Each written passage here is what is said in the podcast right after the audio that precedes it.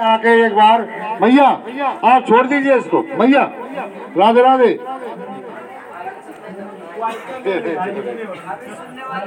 अब अब रुक जाओ आप। एक मिनट बैठ जाओ सभी। सभी बैठ जाओ। मैया छोड़ो इसको। अब बाद में लेना चंदर बाद में। हाँ।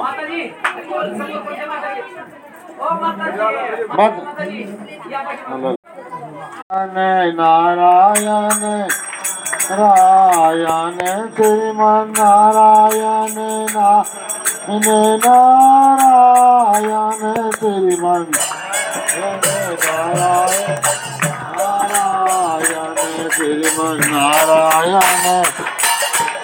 नारायण श्रीमन नारायण नारायण नारायण श्रीमन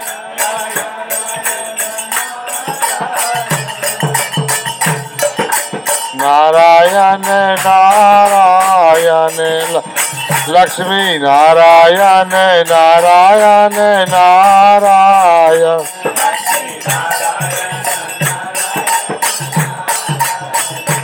माधो नारायण नारायण नारायण।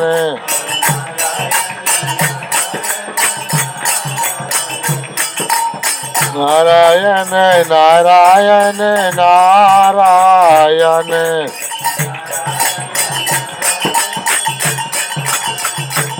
श्रीमन नारायण नारायण नारायण।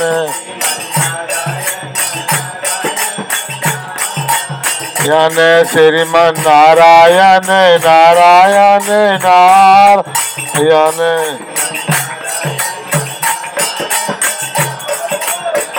श्रीमन नारायण नारायण। नारायण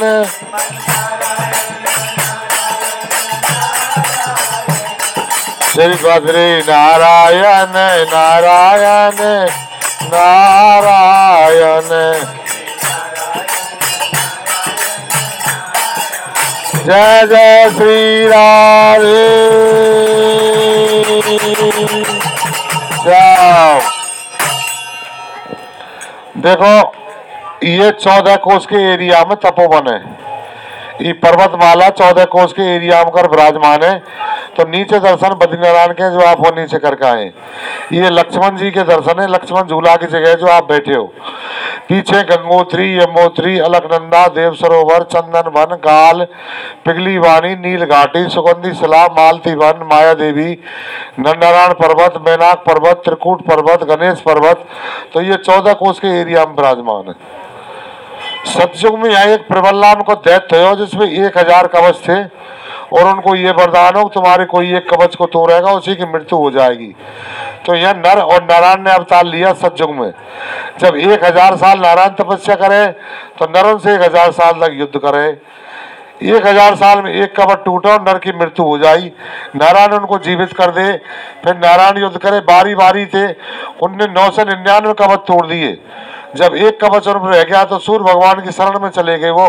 कि अब तेरे को नहीं छोड़ेंगे, मार देंगे। जो दूसरे जन्म में द्वापुर युग में आके सूर्य भगवान के द्वारा जो कुंती के थे, करण हो तो आप सबने सुना होगा, करण के कुंडल और कवच साथ ही आए थे। तो वही राक्षस था जो दूसरे जन्म में अर्जुन ने मारे, क्योंकि अर्जुन नर के अवतार थे। उनके बाद यहाँ शिला पे बैठ के लक्ष्मण जी ने तपस्या करी थी तो वो शिला ऐसे हिलती थी तो इस जगह नाम लक्ष्मण झूला पड़ गया। जब द्वापुर युग में 80 वर्ष तक नंद बाबा जसोदा मैया के कोई बच्चा नहीं हुआ तो उन्होंने ये मनोती मानी कि हमारे कोई बच्चा हो जाए तो हम नंद नारायण की यात्रा करें। तो कुछ दिन बाद भगवान श्री कृष्ण ने अवतार ले लिया। जब भगवान पाँच छः वर्ष के हो गए तो नंद बाबा अपनी यात्रा की तैयारी करने लगे। भगवान ने पूछी, बोल, बाबा, आप कहाँ की तैयारी कर रहे हो? बोले, हमने नंद नारायण की यात्रा के लिए जाना है। बोल, बाबा, मैं यहाँ ब्रज में आपको दर्शन करा दूँगा। तो पूरे ब्रजवासी लोग भगवान श्री कृष्ण यहाँ आए और भगवान से कही, लाला, कहाँ है? हमको दर्शन कराओ। बोले, बाबा, तुम आँख बंद करके याद करो। तो आँख बंद करके याद करे तो यहाँ भगवान बद्रीनारायण ने प्रकट होकर दर्शन दिए। तो एक महीना तक यह नंद बाबा की यात्रा रुकी और एक महीना में जो मैंने आपको पहले तीर्थ बताया, सब तीर्थों के दर्शन कराए। चंदन वन जो बताया, चंदन पेड़ तो नहीं है, लेकिन वहाँ के कोई भी पेड़ को आप तोड़ोगे, चंदन जैसी खुशबू आएगी। ये नर पर्वत है, इधर का नारायण पर्वत है बीच में गणेश पर्वत है। तीनों धारान के अलग अलग दर्शन है।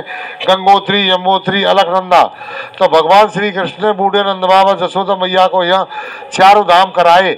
बद्रीनाथ, केदारनाथ, गंगोत्री और जन्मोत्री तो ये चारों धाम वृक्ष चौरासी कोस में आते हैं।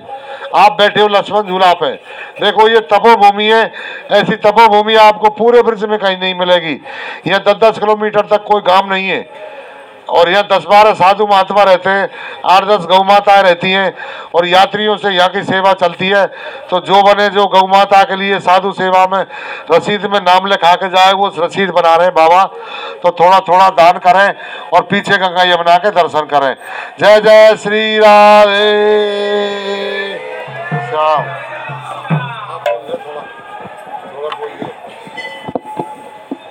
मैंने ऑलरेडी वहाँ प्रवचन किया था। हां कोणाला जर स्वच्छने काय दान द्यायचं असेल तिकडे त्यांना दान द्या ते देतील तुम्हाला. तिकडे. कोणी दान द्यायचं असेल तिकडे द्या शकता इकडे साधू लोक राहतात गायीची पूजा होते. तर तुम्हाला वाटत असेल तिकडे दान देऊ शकता तुम्ही. हरे कृष्ण.